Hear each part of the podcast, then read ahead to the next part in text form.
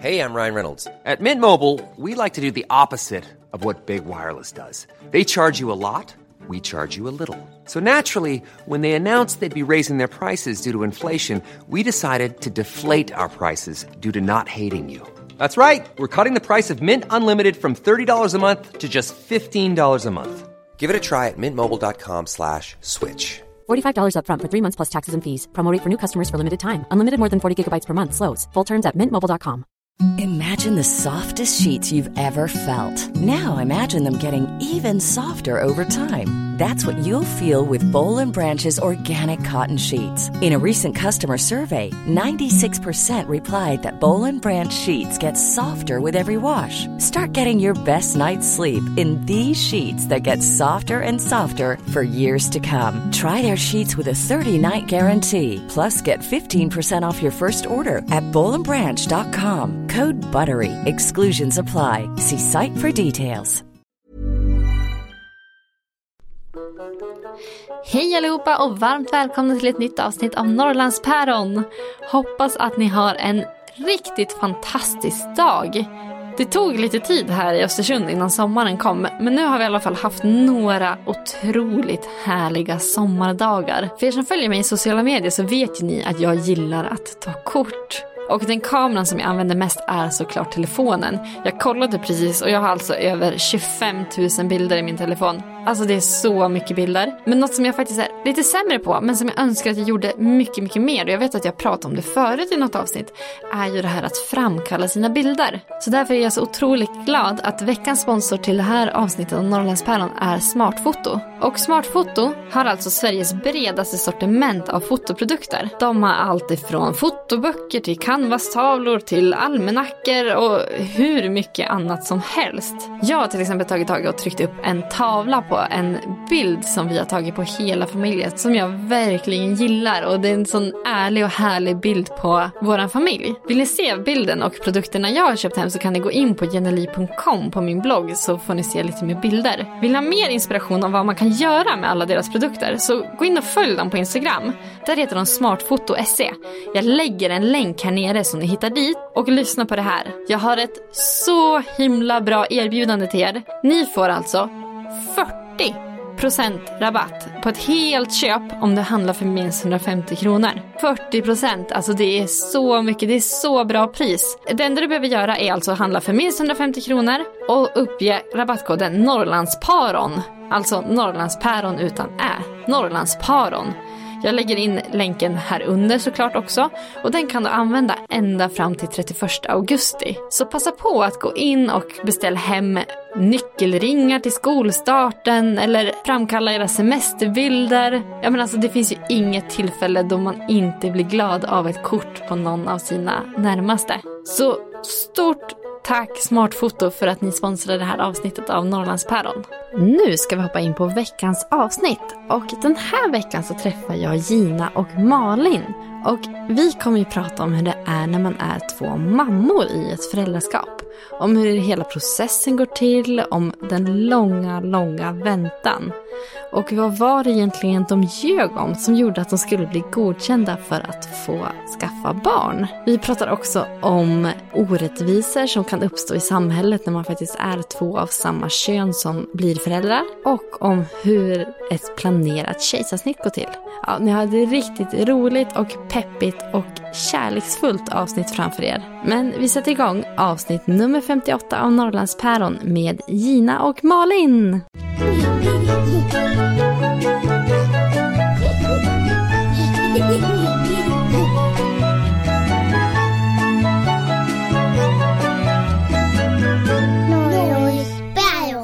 Hej Gina och Malin! Hej! Välkommen till Norrlandspäron! Tack snälla. Hur mår du idag Malin? Jag mår jättebra. Alltså det, det här är ju skitspännande att vara med i en podd. På riktigt liksom. Jag fyllde år igår så att jag är nu 26 år. Gjorde du? Grattis! Ja, tack. Känner du dig lite annorlunda idag? Ja men jag känner, jag börjar få lite mer gråa hårstrån på huvudet. Mm, jag ser De växte liksom ut igår. Nej, de har haft innan. Va? Det är gamla gråa strån. Hur mår du idag Gina? Jag mår bra! Märta har sovit bra i natt, så att eh, då är man nöjd. nöjd. Så att om ni hör att det är någon som flåsar eller grymtar här i bakgrunden, då är det Märta. Ja, eller fiser. Eller kräks. Ja. Men alltså hon är ju min yngsta podddeltagare. Yes! Hur gammal är hon nu? Två månader. Ganska precis. Fantastiskt ju. Mm. Hur är nätterna? Alltså de är så bra. Hon sover ju väldigt nära oss. Hon, hon ligger på våra armar och sover. Men eh, gör hon det så sover hon i typ 7-8 timmar på natten. Alltså vi är ju helt nya människor sen vi kom på det. Ja. Det är så skönt. Ja, i början hade vi jättetufft. Då bara skrek hon dygnet runt och var aldrig nöjd. Men det var ju bara att hon ville ha närhet. Och när vi knäckte den koden, då, då gick det mycket lättare med nätterna. Men har ni kunnat acceptera det? Eller för, för jag kommer ihåg när jag fick mina första barn så hade jag en eh, vision om hur duktiga de skulle vara och sova i sin spjälsäng och man gjorde i ordning den där hörnan och det var så mysigt. Alltså de sov ju typ aldrig i sina sängar, inte Unni heller. Mm, och jag hade lite svårt att acceptera det första gången jag var, blev mamma liksom. Har ni känt så här, "Ah, men okej det får vara så här eller har ni också tyckt att det är jobbigt? Ja men det känns som att man är duktig om man, om man får dem att sova i sin egen säng. Men, men alltså det, det funkar ju inte alltid. Men det är ingen som pratar om det. Nej. Och jag tycker det, alltså vi, givetvis så prioriterar vi att hon ska kunna sova överhuvudtaget. Eller hur? Då är det så här, jag vill hellre att hon sover genom natten än vaknar tre gånger och skriker och är, sover i egen säng. Mm. Ja, får man själv sova så är väl det det bästa sättet tänker jag. Ja, då blir man verkligen. bättre mamma. Ja. Ja, verkligen. Vi sitter ju hemma hos er i Ånge. Ja! Vad är det bästa med Ånge? Oj, förlåt jag ska... Ursäkta mig. Låt mig tänka... Eh, nej men alltså... Det finns allt vi behöver. Ja, alltså jag som är inflyttad från en större stad, från Härnösand. En väldigt stor Oj, stor stad. Oj, oj, oj. Nej men alltså, allt man behöver finns här. Det är liksom, man saknar ingenting. Och man, man, alltså man känner ju alla på ett positivt sätt. Jag tycker det är jättemysigt här. Det, kän- jag tänker mig att alltså det är hemtrevligt för att även fast du inte har bott här hela ditt liv. Att du, du känner ju snart också hela Ånge. Ja. Eller halva Ånge känner man ju automatiskt för att det är inte så stort. Och vi har mycket familj här. Kan alltid umgås med dem och få hjälp av dem. Och jag har jättebra jobb här och du har jobb här efter att du har varit mammaledig. Och, Vad jobbar ni med? Jag, jag jobbar inte än. Jag tog examen som förskollärare eh, typ 15 dagar innan Märta föddes. Eh, så att jag börjar jobba nästa år som förskollärare. Spännande. Kul. Det är lite pirrigt. Ja. Att komma ut i arbetslivet på riktigt liksom. Har du alltid velat bli förskollärare? Nej, alltså jag har ju alltid älskat barn. Men alltså, att vara förskollärare har aldrig liksom... Jag har aldrig tänkt på det. Förrän jag inte visste vad jag skulle göra i mitt liv. Jag hade ingen aning om vad, vad, vad jag skulle bli. Så att, ja, men då sökte jag till både sjuksköterska och förskollärare. Och så kom jag in på förskollärare i Sundsvall. Så blev det det. Kul! Och Gina? Eh, jag jobbar som kantor. Alltså spelar orgel i kyrkan. Och, eh, sjunger och har körer och sånt i kyrkan. Är du religiös? Ja, jo men det är jag. Alltså, jag, jag, men jag, jag är ju troende, det är jag. Men det är ingenting som, som vi pratar så mycket om, tänker jag. På, I våra sociala kanaler och sånt. Men, eh, men det är ingenting som jag vill dölja eller så, utan Nej. det är jag. Och det är så skönt för då jobbar jag bara halvtid, så då kan jag vara hemma med Malin och Märta mycket nu, i början. Perfekt lösning. Jätteskönt. Vilken lyx. Ja, verkligen. Vad gör ni på dagarna? Överlever. Ja. Försöker få i oss mat. Vi... Nu ska jag outa oss här. Vi har börjat spela Pokémon igen. Ja. Pokémon Go? Ja. Oh. Det är så härligt. Och precis där utanför är det en badstrand och där, där är ett gym. Mm, som vi når från vårt sovrum. så vi går ju ut och vi tar ju en, en promenad eh, varje dag och spelar Pokémon. Ja. Så att eh, vuxna människor. Men det är kul för att de, de vi märker också spelar, då är ju väldigt många i vår ålder och äldre. Det är inte bara åttaåringar. Är det så? Ja. Spelar Pokémon, försöker överleva, klär Märta i snygga kläder. Jag försöker jobba. Vi håller på med Instagram och YouTube. Ja, Många har ju säkert sett er YouTube-kanal. Hur länge har ni haft den? Ehm, Ett och ett halvt år blir det va? Ja, det var väl februari 2018? 18. Ja. Kan det ha varit så? Ja, ja, men det var precis efter vi hade börjat på gravid vecka för vecka som vi startade Ja. en egen också. Visst gick vi om varandra lite grann på gravidvecka för vecka? Ja. Eller började ni precis efter Ja. oss? Jag kommer inte ihåg. Det känns som att ni Ja. har varit där typ alltid i alla fall. Ja. Hur gammal, när föddes Unni? Januari. Januari. 7 januari. Ja, Ja, men men då- vi, vi började 29 januari. Ja, På- men då, ja, då, gick, då måste vi ju precis. typ haft vårt sista avsnitt när ni hade ert första. Ja men typ. Häftigt ju! Ja. Och nu är hon här! Ja. Gud vad roligt. Men jag tänkte att vi ska backa några år. Mm. För du Malin kommer ju från Härnösand. Japp. Och du kommer från Ånge. Ja. Hur träffades ni? Eh, jag var ju singel och hade förlorat hoppet om att hitta kärleken. När jag var 22 år fanns det ingen som passade mig. Så att jag, jag gjorde en kontaktannons i en Facebookgrupp som heter Gay of Sweden. Eh, den, ja, det är en liten speciell grupp. Det är många speciella människor där. Men jag gick med i den när jag skrev den där kontaktannonsen samma dag. Så att jag hann ju liksom inte se vilka som Förstå var vad det var för slags Nej, grupp. precis. Men eh, så svarade massa, massor av människor. Men Gina höll sig kvar. Och sen träffades vi i Sundsvall. Jag satt bara och scrollade Facebook en dag.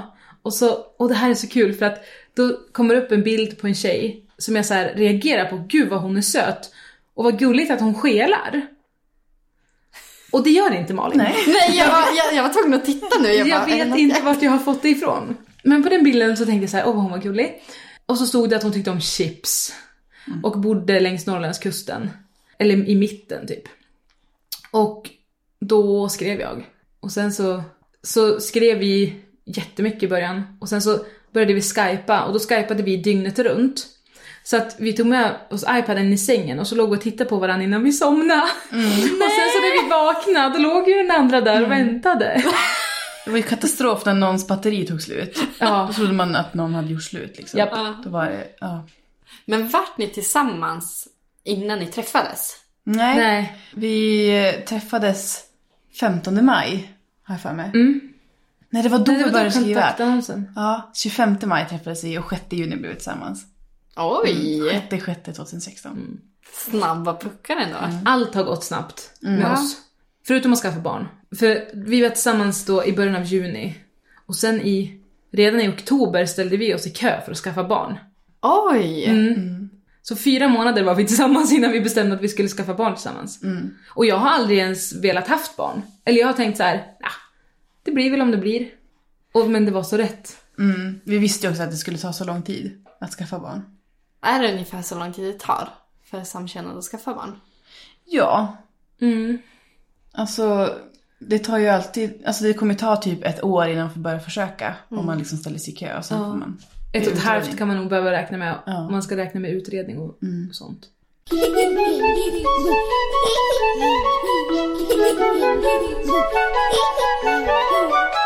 Att bo i ett sånt litet samhälle då, som Ånge och vara gay och tillsammans. Har, det, har ni mött på mycket fördomar? Nej, Alltså jag tror, jag tror inte, inte någonting. nej, inte här i Ånge. Alltså man, man vet ju att det finns ju ett parti här som är ganska utbrett. Och som kanske inte alls har så trevlig syn på det här med vi som inte är kärnfamiljen och sånt. Men alltså aldrig någon som har kommit fram eller kommenterat någonting eller... Nej. Nej. Vad skönt. Ja, det är jätteskönt. Ja. Men jag tror också att det är för att Gina jobbar i kyrkan och liksom är en så pass offentlig person i, i Ånge. Ja. Att man vet, man vet vem hon är och man vet vem hennes föräldrar är och så här. Och mormor och morfar. fam- Alltså, för det, eftersom att Ånge är så pass litet så, så alla i Ånge, antingen så vet de vem jag är eller någon av mina föräldrar eller morföräldrar. Så att ja, alla kan liksom säga, jaha men det är Elofs barnbarn eller det är Vivekas dotter och sådär. Så att då, jag tror att, att jag från början var en ganska ofarlig person. Och sen att jag jobbar i kyrkan, ja men då är man väl snäll då kanske, man tänker. eh, eh, och sen eh, att jag var tillsammans med Malin, det, ja, jag tror inte att det var så många som, som tyckte det var så konstigt. För jag är ju, jag är ju bisexuell. Så jag har varit tillsammans med liksom, killar och tjejer innan, men främst killar. Så att det, alltså om någon har tänkt någonting så är det kanske att, att de har vetat om att jag har haft relation, relationer med män innan, men nu med en kvinna. Men ingen som har sagt någonting. Nej. Och inte heller när vi, när vi, nu när vi har skaffat barn. Ingenting negativt. Nej. Tvärtom att folk kommer fram på ICA och har läst om oss i tidningen eller hört om oss på radion och vill gratulera liksom Ja. till, till bebisen. Åh, fint. Nu kommer en fördom från min sida. Mm. Så här, kyrkan och homosexualitet går ju inte alltid hand i hand. Nej, precis. Ehm, då, då är det det är hemskt men det beror på, tror jag, vilken församling man tillhör. Kyrkan, Svenska kyrkan ska vi säga, för det är väldigt stor skillnad på Svenska kyrkan och frikyrkorna. Men Svenska kyrkan överlag är väldigt öppna för homosexualitet. Att det är liksom, det är ingen skillnad att jag gifter mig med Malin, eller det är ingen skillnad på att jag skulle gifta mig med Malin eller med en man.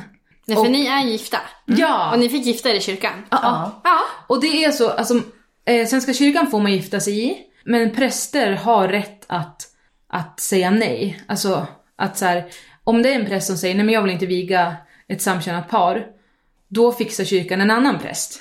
Så att alla, alla samkönade par får gifta sig i kyrkan, men kanske inte med precis vilken präst man vill ha. Eller man vill väl inte ha Nej. sån ändå. Men eh, ja, så, så vi är eh, gifta. Men och det var, när jag började jobba som kantor, då, då var inte jag och Malin tillsammans. Jag tror till och med att jag var tillsammans med en, en kille då. Och då frågade jag på min anställningsintervju eh, kyrkoherden hur han såg på samkönade äktenskap. Det var mer jag som intervjuade honom på min arbetsintervju. Eh, och han ryckte på axlarna och sa det är ju precis som vilket äktenskap som helst. Jag bara bra, då har vi satt den grunden, då vill jag gärna jobba här. Vad häftigt. Mm. Om man backar tillbaks igen då, till de här första månaderna. Mm. När, när valde ni att börja prata om barn? Jag tror att det började med att jag är ganska besatt av barnkläder. Just det. Ja. Och jag hade ju redan typ flera kassar med barnkläder när jag träffade Gina. Eh, För att min syster hade fått barn och jag började köpa till henne sådär. Så att, mm, alltså tanken på barn kom ganska tidigt. Du behövde ju också komma ut som barnklädesfanatiker. Ja. Det var liksom Men det är lite hobbyn- konstigt att in- ha massa barnkläder när man inte har barn. Mm, ja det är det. Ja. Men jag tror det var där det började och jag har ju alltid velat ha barn. Alltid liksom. Ja men vi kom in på det ganska snabbt. Mm. Och jag var väl öppen för det men har liksom all, jag har inte haft den där, jag har aldrig haft en barnlängtan. Tills jag träffade dig och lärde känna dig och, och insåg att det där, ska, det där är mamman till mina barn. Mm. Hur gör man då för att ställa sig i kö? Ja det visste ju inte vi heller Nej. när vi eh, skulle göra det. Men eh, du Ina ringde ju till kvinnokliniken. Ja, tips är Facebookgruppen Regnbågsfamiljer i väntan. Där, där, det är nog den som har hjälpt oss mest med frågor. Ehm, och då sa de att man skulle vända sig till kvinnokliniken på sitt närmsta sjukhus. Så då ringde jag och jag tror jag sa så här: Hej, jag och min flickvän vill skaffa barn, hur gör vi? Och då sa hon, då ställer vi er i kö. Och så om några månader blir ni kallad till eh, samtal och får påbörja utredning. Så det som behövdes för att ställa sig i kö, det var bara ett samtal? Ja, hon ville ha personnumren på oss, men det var, det var bara det. Och sen så började själva utredningen. Och då hade vi, vi hade ju redan bestämt att du skulle bära barnet. Hur kom ni fram till det? För det är ju en grej som så här straighta par slipper. Ja. Alltså, det är ju som det är för oss. Nej men det var så kul för att vi, vi hade pratat om, när vi började prata om att barn och så insåg vi att ja, men vi vill ha barn med varandra. Eh, så nämnde vi aldrig det här med vem som skulle vara gravid först. Eller om ens båda ville vara gravida. Vi hade, det hade vi inte pratat om. Nej. Så då sa jag det till Malin att i mitt huvud så är det självklart vem som ska bära första barnet. Ha, är det, känner du så också? Och då sa hon ja. Och så sa jag, men ska vi inte räkna till tre? Och så säger vi namnet på den som vi tänker på. Som vi liksom föreställer oss ska bära första barnet. Och så räknar vi till tre och så sa båda Malin. Då var det läst. Då var det ingen diskussion. Roligt! ja. Vad skönt. Vad hade hänt annars då tror ni? Ja men då hade vi fått prata om det. ja. Ja. För och nackdelar och... Ja men det kändes självklart på Ja. något vis.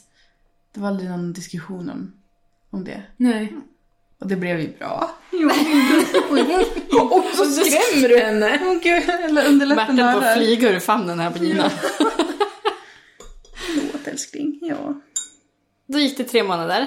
Och så fick ni en kallelse då, eller? Ja, Får man det på brev? jag tror att vi ringde dit och frågade Ja. hur det låg till när vi skulle få komma och sådär. Och så Hur vi låg till i kön typ. Ja. Pusha lite. Det tror jag är bra. Och då fick vi faktiskt en återbudstid lite tidigare än vad som var planerat. Och då, ja, då fick vi den på telefon då. Och sen, ja men det var någon slags här startmöte med typ hälsosamtal och de kollade mina äggledare och äggblåsor med vaginalt ultraljud första gången då. Och så här, ja. Jag gick igenom typ hela processen. Vi gjorde det här i Sundsvall men själva behandlingen gjorde vi i Umeå. Ja, det var väl början liksom. Och sen var det massa undersökningar. Och hela utredningen slutade med ett samtal hos kuratorn. Mhm. Mm, för då är det ju så att alla samkönade par måste utredas av en kurator som ska bedöma om huruvida vi är lämpliga att bli föräldrar eller inte. Är det sant? Och eh, då ville hon, det här var ju, det var två år innan vi fick Märta. Ja. Då ville hon veta vilka uppfostringstekniker vi tänkte använda. Aha. För det kan ju vanliga straighta par, det har ju de två år innan de ska börja försöka bli gravida. Men va? jag vet fortfarande inte riktigt vad vi gör. Nej, exakt! Du, man märker väl vad man har för barn och så får man utgå från det liksom. Ja. Fast hon sa också det att så här, hon bad li- lite om ursäkt innan. Mm. Men bara, hon tyckte också det var löjligt. Ja, att behöva jag måste ställa de här frågorna. Och då frågar ju hon också hur länge vi har varit tillsammans. För att eh, man måste ha varit tillsammans två år som samkönat par innan man får genomgå sån här. Men det är ju också jättekonstigt. Och då, det hade ju inte vi. Vi hade väl varit tillsammans ett halvår kanske. Ja, n- ja, Nästan ett år. Nästan ett år. Och då, när, när den frågan kom så var vi så här, ja men hur länge är det nu? Men det är så svårt att hålla koll på tid. Ja, men det är väl ett och ett halvt, två, snart två, ja men någonstans där. Och då var hon nöjd med det. Jag verkligen höftade och la på så här ett och ett halvt år.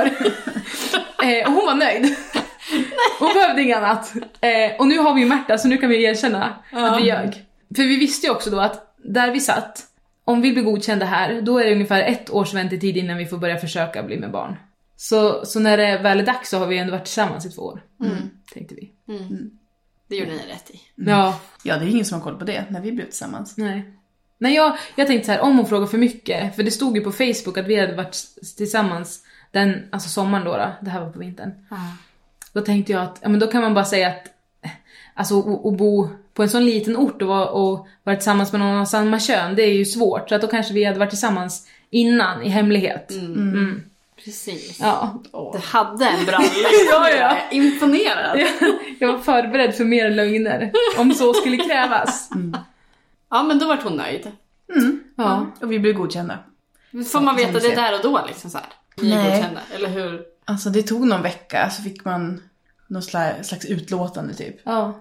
Och sen, ja, sen skickade de ju en remiss till, till själva IVF-kliniken. Men en av de viktigare grejerna hon tryckte på, som jag tror egentligen är varför man har det där samtalet, det var typ så här: kommer ni berätta för ert barn hur den har blivit till? Alltså det här med donat, spermadonator och sånt där. För att om man inte tänker berätta för sitt barn, jag vet inte hur man ska kunna undhålla den om den har två mammor, men eh, då får man inte genomgå det här. Det är liksom ett krav. Okej. Att man berättar för sitt barn hur den har blivit till. Så jag tror att det är det som, typ det de kan neka en för. Eller, och så också det om man hade så här väldigt svåra psykiska sjukdomar. Som, som, och hon då skulle bedöma att, att om man inte skulle kunna klara av att ta hand om sitt barn. Typ att man kanske inte ens kan ta hand om sig själv. Så att jag tror att det är safe för typ alla. Ja, och sen var det väl också lite så här ekonomiska, Just det. Att man bör ha liksom en plan ekonomiskt att kunna ta hand om ett barn. Och inte kanske vara arbetslös. Ja. Fast det är jag i och för sig nu. Ja, precis. Men en, Kändes det orättvist att ni var tvungna att genomgå det? Eller tycker ni ändå att det... Ja, fruktansvärt. ja, Alltså, verkligen. Jag menar alltså, det är så många andra som kanske inte bör skaffa barn. Som bara kan skaffa barn hur enkelt som helst. Ja. på två, två sekunder. Medan vi måste hålla på och harva och harva i flera månader bara för att ens försöka. Det bevisar er. Mm. På något vis. Ja. Jag menar det var så mycket som, jag menar de här frågorna, ja men hon sa det, det man kunde neka på, det var om, ja men om det var, de hade grava psykiska problem eller, eller olika funktions, vad säger man, kognitiva funktionsvariationer. Ehm, eller mentala liksom. Att då så här, anser de att då bör man inte skaffa barn. Men det gör ju, det gör ju sådana personer hela tiden om, de, om de är straight liksom. Ja, man behöver inte Ehm. svara på några frågor efter man har blivit gravid. Nej. Om du får kvar barnet eller inte. Nej. Och det spelar ingen roll hur mycket pengar eller hur, hur din ekonomi ser ut. Du får ändå behålla ditt barn. Liksom. Så det var några sådana där som kändes... Vårt mantra blev under hela tiden blev så här: skiten måste göras. att, vi tycker det här är fruktansvärt orättvist, men skiten måste göras för att vi ska få barn. Hi, I'm Daniel, founder of Pretty Litter. Did you know cats tend to hide symptoms of sickness and pain? I learned this the hard way after losing my cat, Gingy. So I created Pretty Litter, a health monitoring litter that helps detect early signs of illness by changing colors, saving you money and potentially your cat's life. Pretty Litter is veterinarian developed, and it's the easiest way to keep tabs on your fur baby's health right at home. Go to prettylitter.com and use code ACAST for 20% off your first order and a free cat toy. Terms and conditions apply. See site for details. Imagine the softest sheets you've ever felt. Now imagine them getting even softer over time. That's what you'll feel with Bowl and Branch's organic cotton sheets. In a recent customer survey, 96% replied that Bowl and Branch sheets get softer with every wash. Start getting your best night's sleep in these sheets that get softer and softer for years to come. Try their sheets with a 30-night guarantee. Plus, get 15% off your first order at bowlandbranch.com. Code BUTTERY. Exclusions apply. See site for details. If you're struggling to lose weight, you've probably heard about weight loss medications like Wigovi or Zepbound, and you might be wondering if they're right for you. Meet PlushCare, a leading telehealth provider with doctors who are there for you day and night to partner with you in your weight loss journey. If you qualify, they can safely prescribe you medication from the comfort of your own home. To get started, visit plushcare.com slash weight loss. That's plushcare.com slash weight loss. plushcare.com slash weight loss.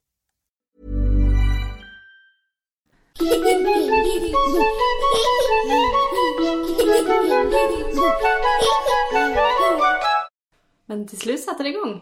Ja. Själva processen, eh, IVF-processen. Mm. Hur går det till då? För som sagt, ni var ju inne lite på det att man behöver ha en spermadonator. Ja. Får man hem en som man får i så här filmer, en stor pärm med bilder och Nej, inte betyg och... Tyvärr. Eh, inte vi. Nej. Inte när man gör det via landsting. Eh, och jag tror inte man får göra det i Sverige överhuvudtaget.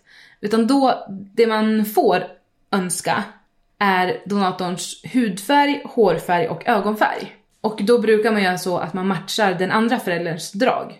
Så då tog man mina färger och en donator med liknande färger. Så att det skulle bli utseendemässigt, färgmässigt en blandning av båda.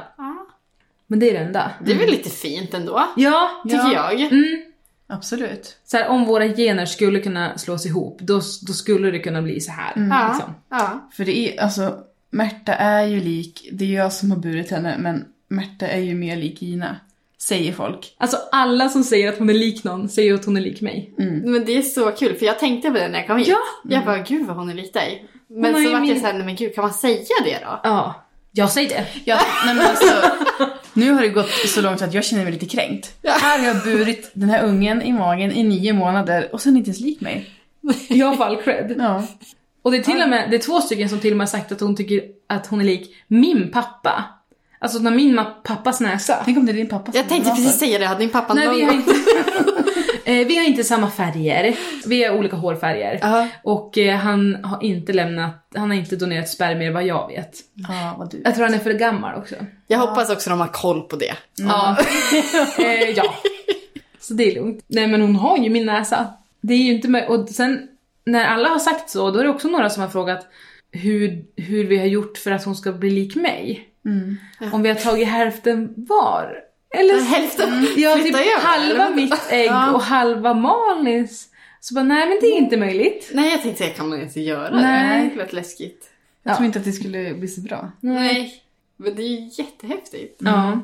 Ja, men då fick ni önska det. Mm. Ja. Lite sådana standardval. Ja. Ja. När i processen fick man ju det då? Fick man göra det innan det satte igång? på första mötet på själva kliniken. I Okej. Umeå. Ja. Vi var ju på liksom ett uppstartsmöte där och planerade vad, vilken behandling vi skulle börja med och vad vi ville ha för slags donator och, och så. Mm. För vi började ju sen med insemination.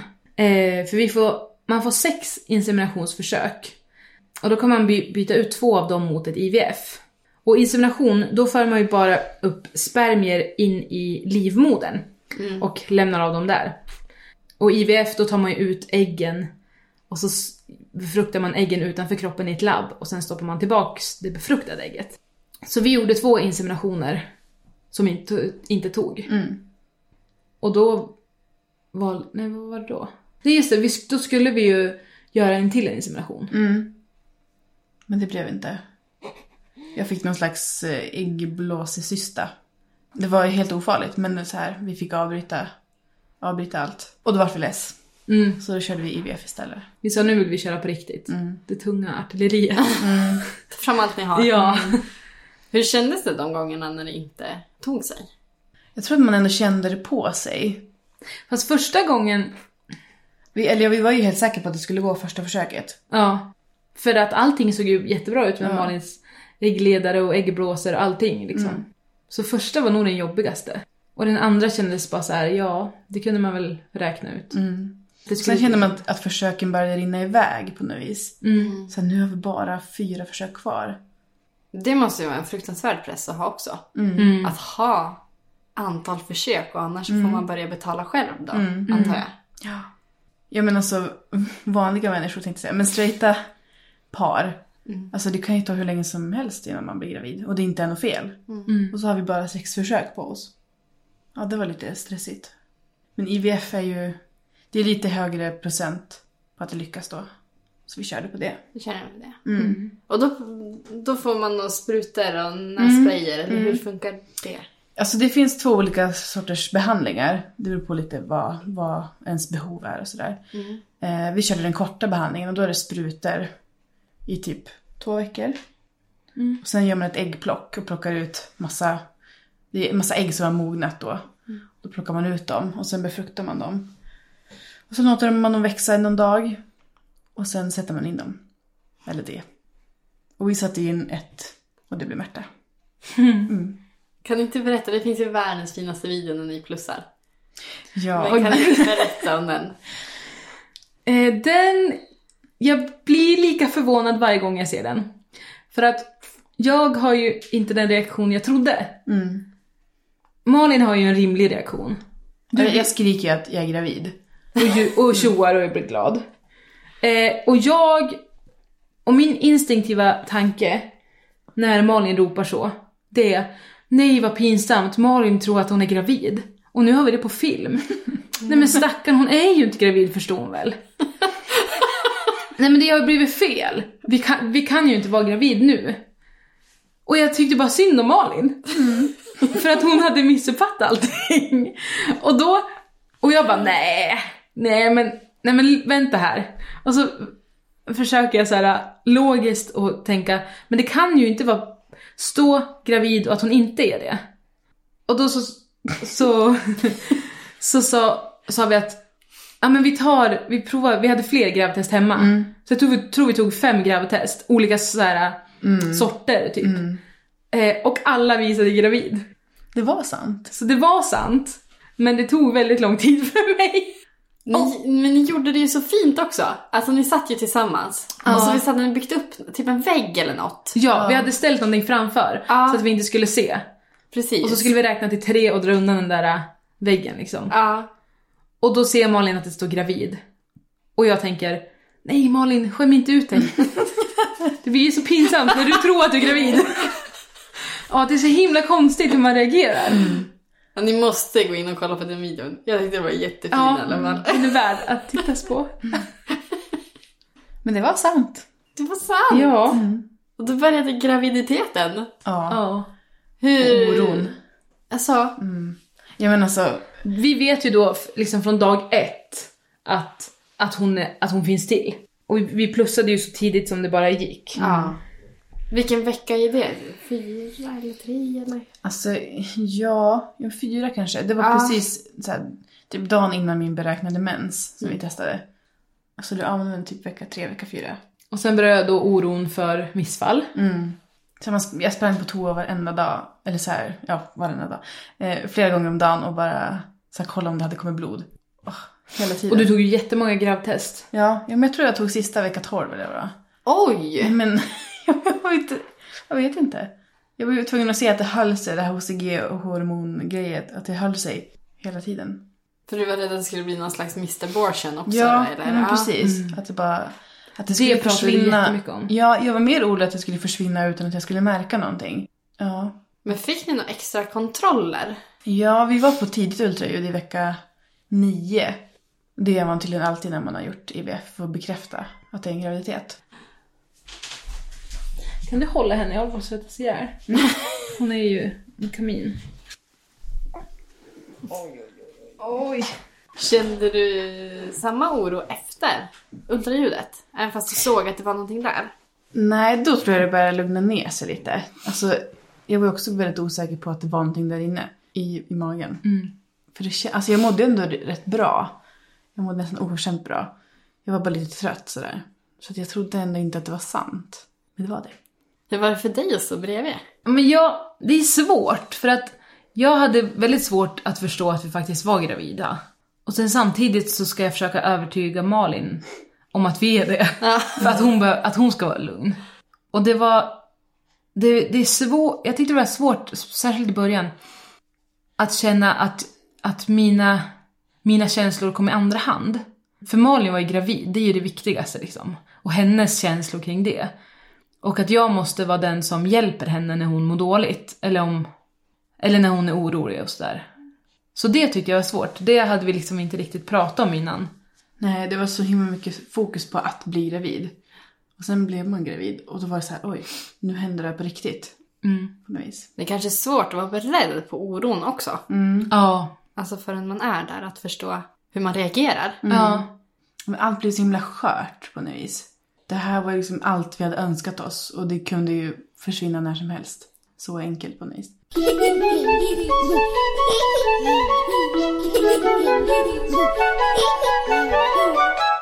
Graviditeten gick.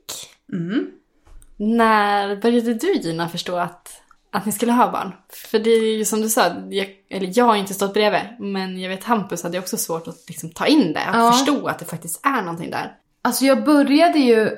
Jag började ju boa väldigt tidigt.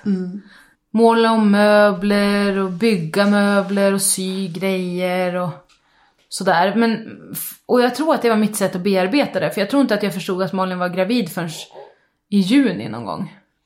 Märta är född 25 juni. eh, nej men det var så här. Det var väl kanske då. Jag, jag är ju, jag blir, jag är och blir väldigt praktisk i sådana här situationer. Att, att jag ska se till så allting finns. Och hon måste ju ha spjälskydd. Och det kan jag sy nu. Och då ska jag göra det på en gång. Och sen så behöver hon ju dreglisar som jag kan sy. Ja men då ska jag fixa det nu. Och så bygga någon, någon möbel och måla om spjälsäng och sådär. Jo, jag vill också sortera alla, alla barnkläder så att vi har alla i storleksordning. Så vi vet vilka vi ska börja tvätta när det är dags att de ska komma och sådär. Eh, så mycket sånt. Jag tror att det var mitt sätt att, processa att vi faktiskt skulle få ett barn. Men det, det var jättesvårt att förstå. Och jag kände ju sparkarna men jag tyckte ändå att det var ganska konstigt. Svår, svårt att förstå. När började oron släppa? Eller släppte den någonsin? Var du orolig hela graviditeten?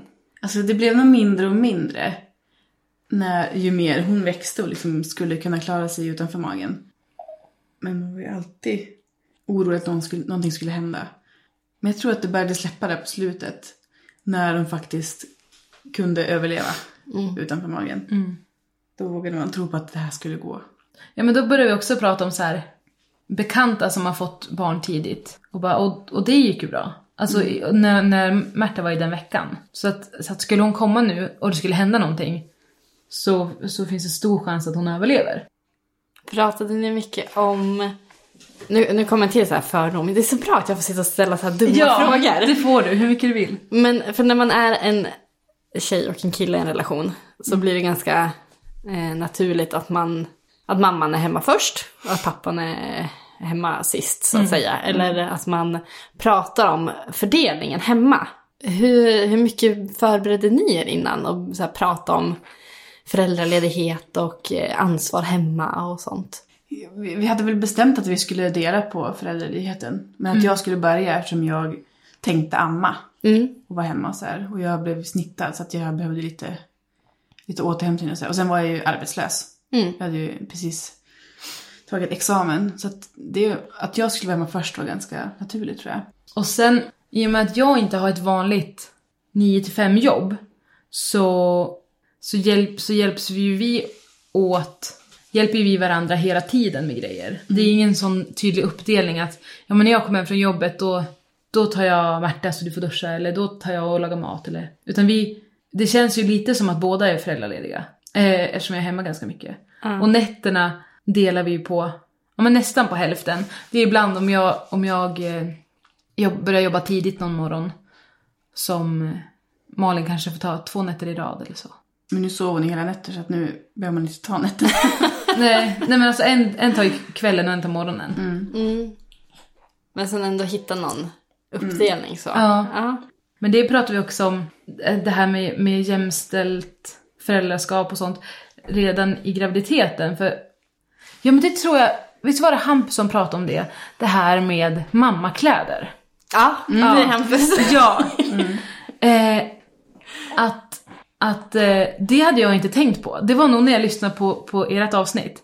Eh, då Hampus sa det att han, att, att han hade, han tänkte inte på att det också borde vara en gemensam utgift. Så där var vi väldigt så i början, eller liksom när du skulle handla kläder, att, att det blev, att det är ingenting som du ska betala.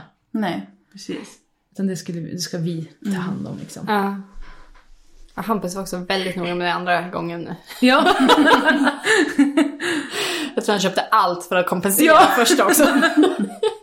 Och för er som inte vet vad vi pratar om så kan ni lyssna på Hampus avsnitt. Det absolut första avsnittet av Norrlandspäron. Så förstår ni. ja. Förlossningen då? Hur gjorde ni för att förbereda er inför förlossningen? Märta är ju född med planerat snitt. Så vi visste ju exakt vilken dag hon skulle komma.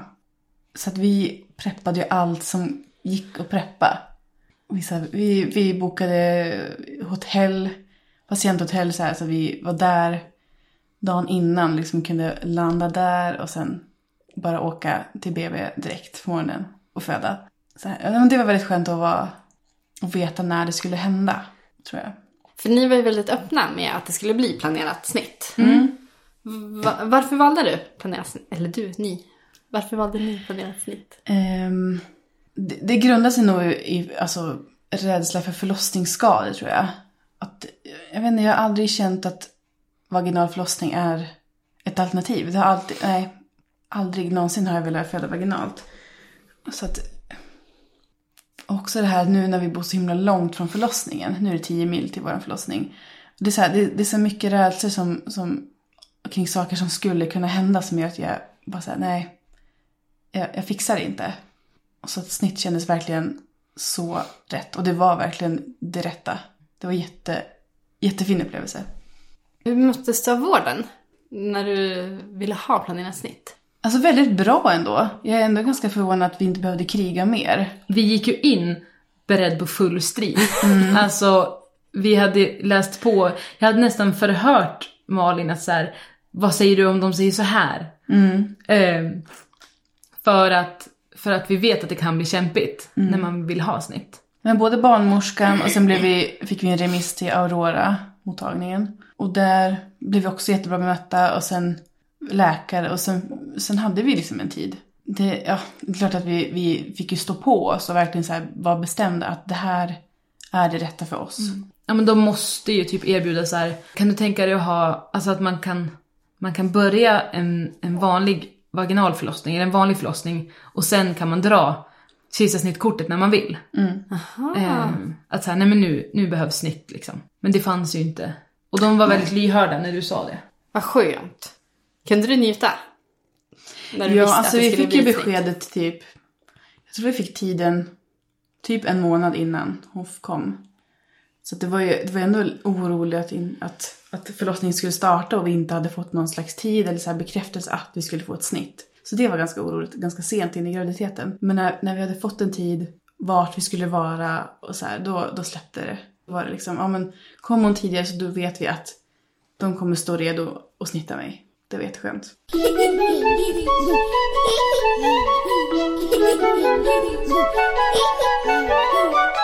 Kan du inte berätta om hur är det att åka till det här patienthotellet och veta att imorgon är vi föräldrar? Ja, men vi gjorde ju allting för sista gången. Vi var sista middagen tillsammans. Ja, den sista måltiden. Låter som är jättehemskt. När man åkte hemifrån och visste så här, det här, det här är sista gången vi är... Ja, nu, var, nu är vi tre med katten. Det här är sista gången vi är tre och ska bli fyra. Sista gången vi bara är två i bilen. Nästa gång vi åker på den här gatan, då har vi vårt barn här bak. Galen känsla. Ja, verkligen. Förlossningen då? Hur var dagen? Fantastisk. Vi, vi skulle vara där halv sju på morgonen och blev inskrivna då för att snittet skulle vara vid åtta. Och det var jättebra bemött. Och vår katt heter Anita. Och, och barnmorska som kom in, hon hette också Anita. Så då var vi, vi var lugna då. Det kändes Det tryggt. var ödet. Ja.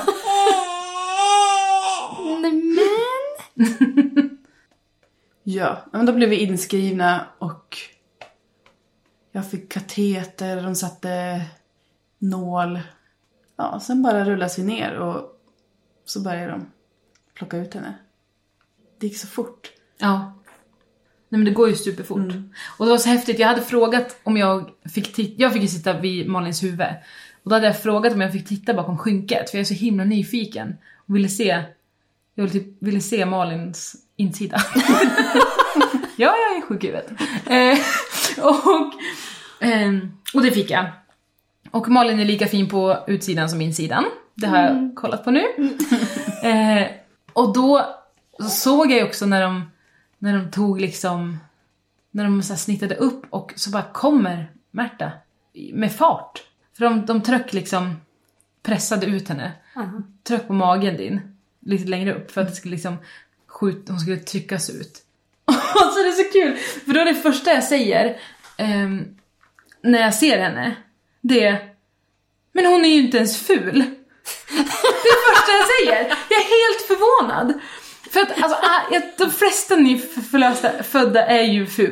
Men hon var jättefin! Och det tycker säkert alla föräldrar. Men hon var verkligen helt perfekt. Och jag bara, hon är inte ens ful! och, och jätteförvånad. Men fick du upp henne på, på bröstet eller magen då? Nej, de, hon, eh, de så här virade in henne i någon slags täcke och sen kom de och visade upp henne. Och så la hon henne mot mitt ansikte.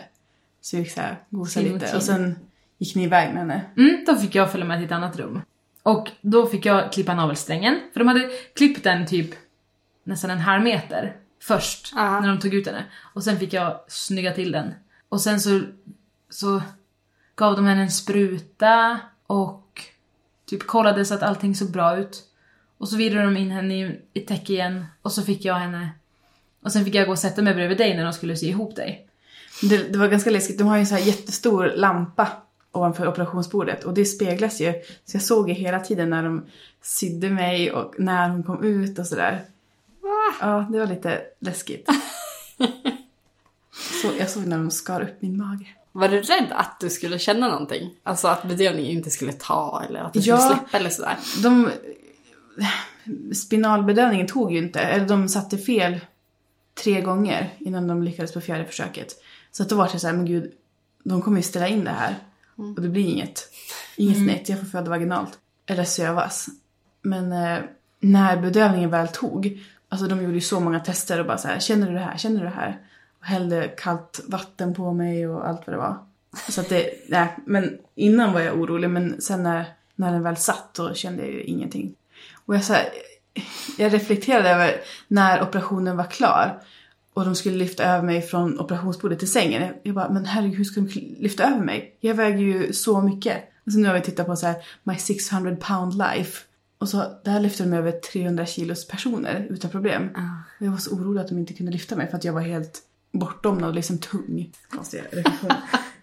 Saker man tänker på där. ja, mm, Ja. Men Gina, hur kändes det för dig som eh, medmamma?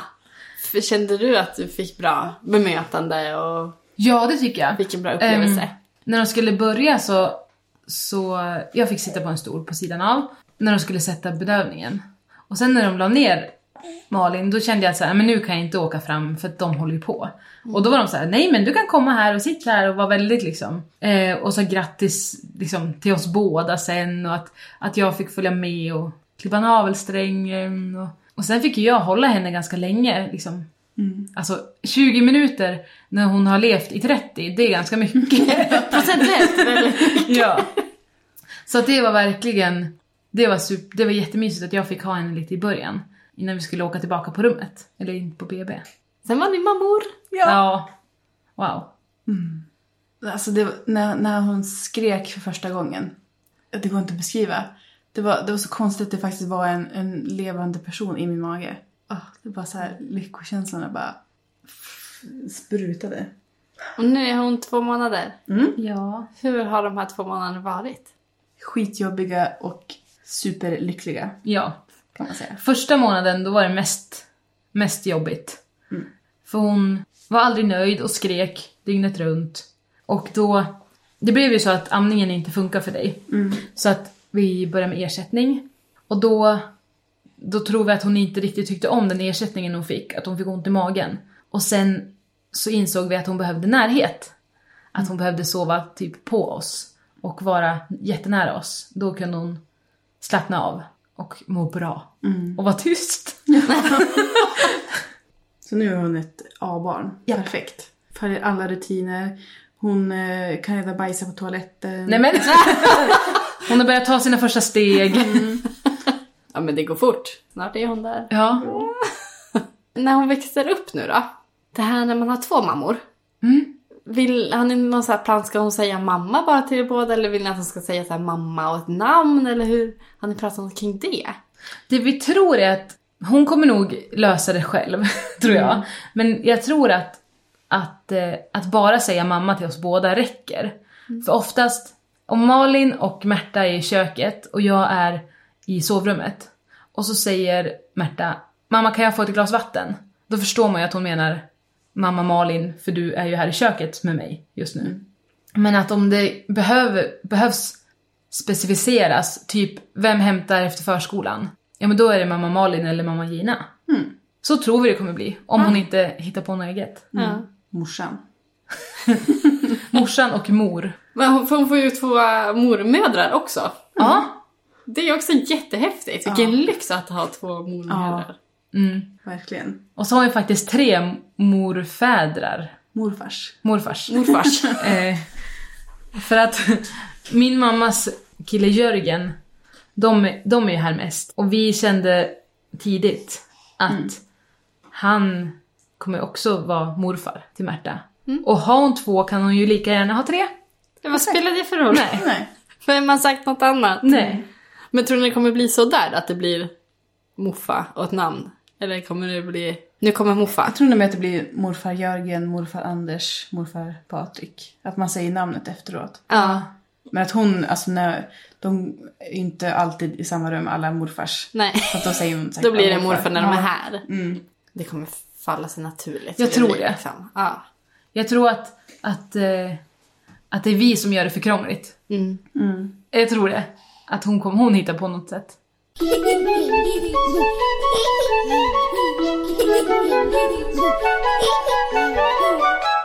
Hur tänker ni med... För ni har ju använt en spermadonator. Mm. Och ni kommer berätta för henne liksom hur, hur processen var.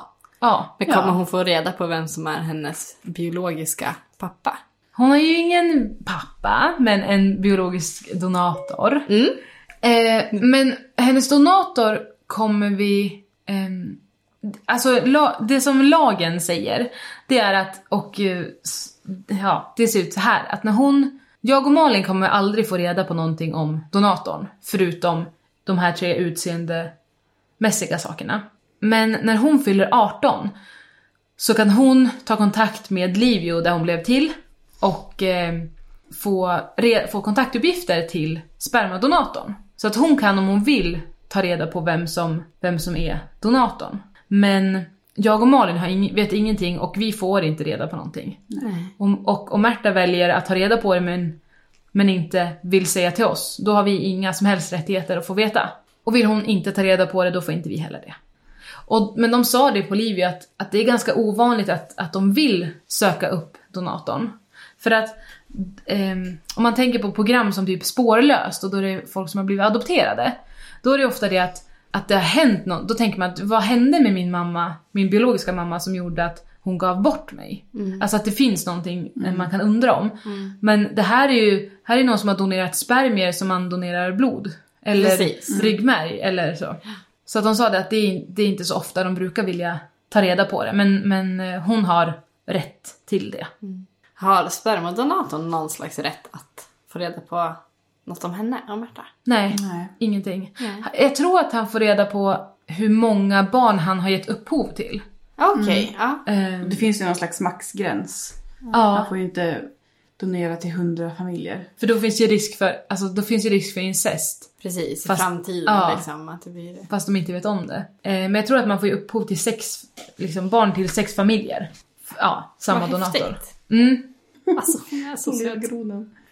Nu är ju hon eh, pytte, pytteliten. Mm. Men ni, du sa det i början, när ni valde vem som skulle bli mamma. Den här gången. Ja, Ja. ja, ja. ja. Ha, vill ni någon gång i framtiden ha syskon? ja. Gud ja. Minst två. Minst två? Mm. Gud ja, vi vill ha många barn. Vi vill ha tre eller fyra barn. Säger vi nu. eh, ja, Ni kan få komma och låna mina tre och se. om tre är lagom. Då har ni fyra tänker jag. Så kan ni Ja, pröva. precis. Ja. Exakt. Men hur, hur tänker ni kring vem som ska bära barnet då? Det är lite oklart. Ja. Eh, jag vet inte om jag får. Jag äter mediciner som jag absolut inte får amma på. Och som jag...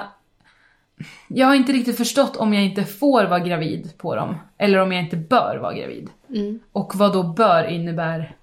Ja, det är lite oklart. Men skulle du vilja vara gravid? Innan Malin var gravid, då ville jag kanske... Då fanns det 20% av mig som var intresserad av det. och sen när Malin har varit gravid, då känner jag ändå kanske så här... Ja men en 40-50% som känns intresserad. Det var 60% förra veckan. Ja men 60 då. Vad, vad har gjort att det har gått ner den här ja, veckan? precis. Nej men alltså, nu känner jag ändå att, det, alltså, att jag skulle kunna tänka mig, men, men jag, jag blir inte ledsen om jag inte kan eller får. Men det vi har pratat om, det är ju att nästa barn, att vi tar mina ägg och samma spermadonator, men stoppar in själva embryot i Malin. För det, från och med i år kan man göra så att donera könsceller till sin partner.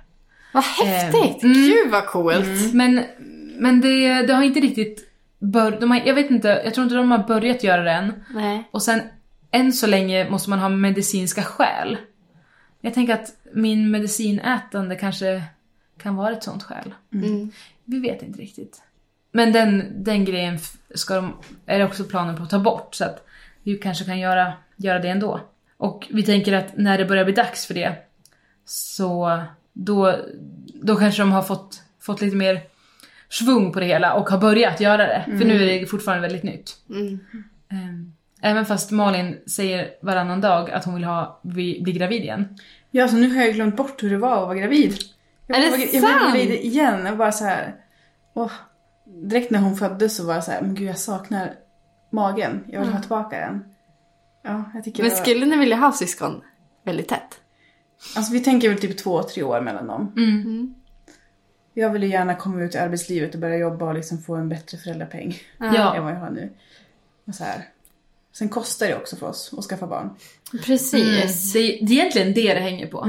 Alltså hur lång tid vi behöver vänta. Det är hur lång tid det tar att spara 100 000. Kostar det så mycket? Ett IVF-försök kostar typ 49 000. Eh, men då finns det så här tre pack för 98 000. Det låter som du ska på någon supermarket. Ja, men eller hur? Tre för två. ja, men man vill ju ändå köpa, köpa storpacket. Eh, ifall att Får man i går. så fall spara packen till syskon? Alltså säg att det skulle gå på försök just ett. det. Vet inte. Har man då Jag två tror försök? inte det. Nej. Äsch då. Vi fick ju inte göra det med, alltså vi har ju två, eller ett IVF-försök kvar. Men det försvinner ju nu när Märta kom. Så det får vi ju inte använda. Men vi har ju också ett embryo kvar i frysen. Med mina gener.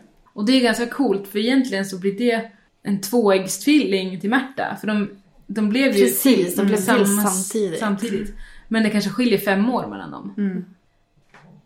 Gud, Vi måste micka upp den här snarkningen.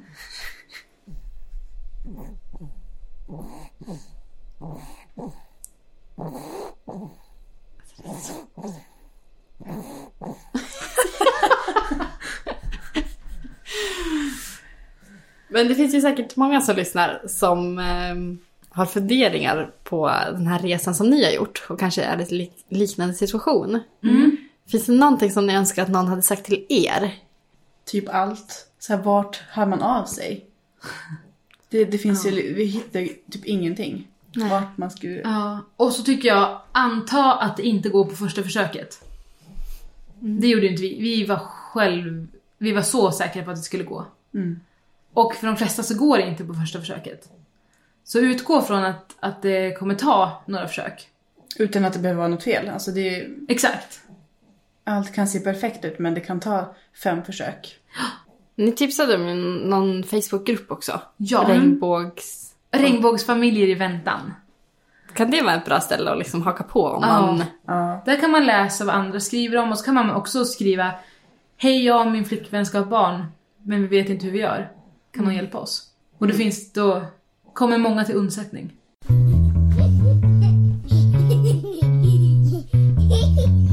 Veckans tips. Nu tänkte jag vi ska få in på någonting som heter veckans tips. Jaha. Veckans tips från Malin. Pokémon Go! ja, men alltså det är, det, är, det är både roligt och man kommer ut och promenerar. Ja. Ja. Det är ju skitkul. Jag säger Pokémon Go och pizza. Pizza. bara, bara pizza. Pizza. Ja. Rent generellt. Ja, Pizza. Jag älskar pizza. Jag skulle säga Pokémon Go. Och också eh, Baby Bressa i våran räddning. Ersättningsmaskinen från himmelen. Eh, Hur funkar den? Alltså, Man trycker på en knapp och så kommer det perfekt tempererad ersättning till Märta. mm, Rätt på mängd. några sekunder. Det är som en kaffemaskin. En sån som man trycker på en knapp och så kommer det kaffe. Ah. Ehm, men för ersättning. Och så kan man då bestämma hur, hur många milliliter man vill ha. Så att, och den kan man ha till välling sen, när de blir äldre. Den är kanon! Det vill jag tipsa om. Åh, jag önskar att vi hade haft en sån. Ja. Ja men det, vi har en kompis som har tvillingar och hon säger det att det är deras bästa grej. ja. Alltså, ja, men det förstår jag. och det går så fort. Den här podden är i samarbete med... Ja precis! nej, nej, nej, nej! Vi har varit nej. Eh, mitt veckans tips får bli en bok. Nu är Märta kanske lite väl liten för att förstå böcker än. Mm. Men, men jag tänker ni gillar ju så barnkläder och kläder och pysslar och syr och grejer. Mm. Och det finns en så fin bok som heter Coco Chanel. Aha. Som heter historien om, eller berättelsen om Coco Chanel. Ja den är så fin. Ska viska lite till Malin framför micken. Och jag har ju, jag har ju en liten fashionista där hemma, Leia älskar ju kläder. Ah. Så hon fick den av sin faster. Men den är också väldigt fin för den handlar liksom om hur hon gör någonting som är annorlunda. Och liksom Ja. får andra att också till slut bli annorlunda, använda hennes kläder. Alltså det, det är en barnbok. Det är en barnbok Aha. om Coco Chanel. Wow. Den är, den är jättefin och häromdagen var vi på eh, en klädaffär. Såklart, med Leia. Men och då kom det in en eh, pojke som hade någon slags eh, variation. Som inte riktigt kunde prata men skrek mycket och betedde sig lite. Och då blir Leia ofta lite rädd. Och då började vi så här prata och så jag sa det så här, men han är, det är inget att vara rädd för. Han är ju bara jätteglad. Han tycker det är fina kläder och det är därför han skriker. Han kan inte prata. Det bara det. När vi gick ut därifrån så sa han, mamma, han var bara lite annorlunda. Precis som Coco Chanel. Åh gud, jag Så jäkla fint! Så jag kan verkligen rekommendera Coco Chanel-boken. Och dessutom är den väldigt fin i bokhyllan också. Så här plus för alla som ska kolla på den. Men tusen tack för att ni kom hit och var med. Tack, Tack för att vi fick vara med. Ja, just det. Om man vill följa er lilla familj, Ja. vart hittar man er? På Instagram, Där heter jag Outfit Kid. Och Gina heter bara Gina. Alltså i ett ord, bara Gina. Bara- Alltså B-A-R-A-G-I-N-A. Jag lägger två länkar här nere så ni hittar in. Säger hej till er. Och sen på YouTube så heter vi Gina och Malin. Och den måste ni följa. Världens Ja. härligaste YouTube-kanal. Vi kommer snart igång igen. Vi har haft lite bebisuppehåll. Det är förståeligt. Helt förståeligt. Ha det så bra! Hej då!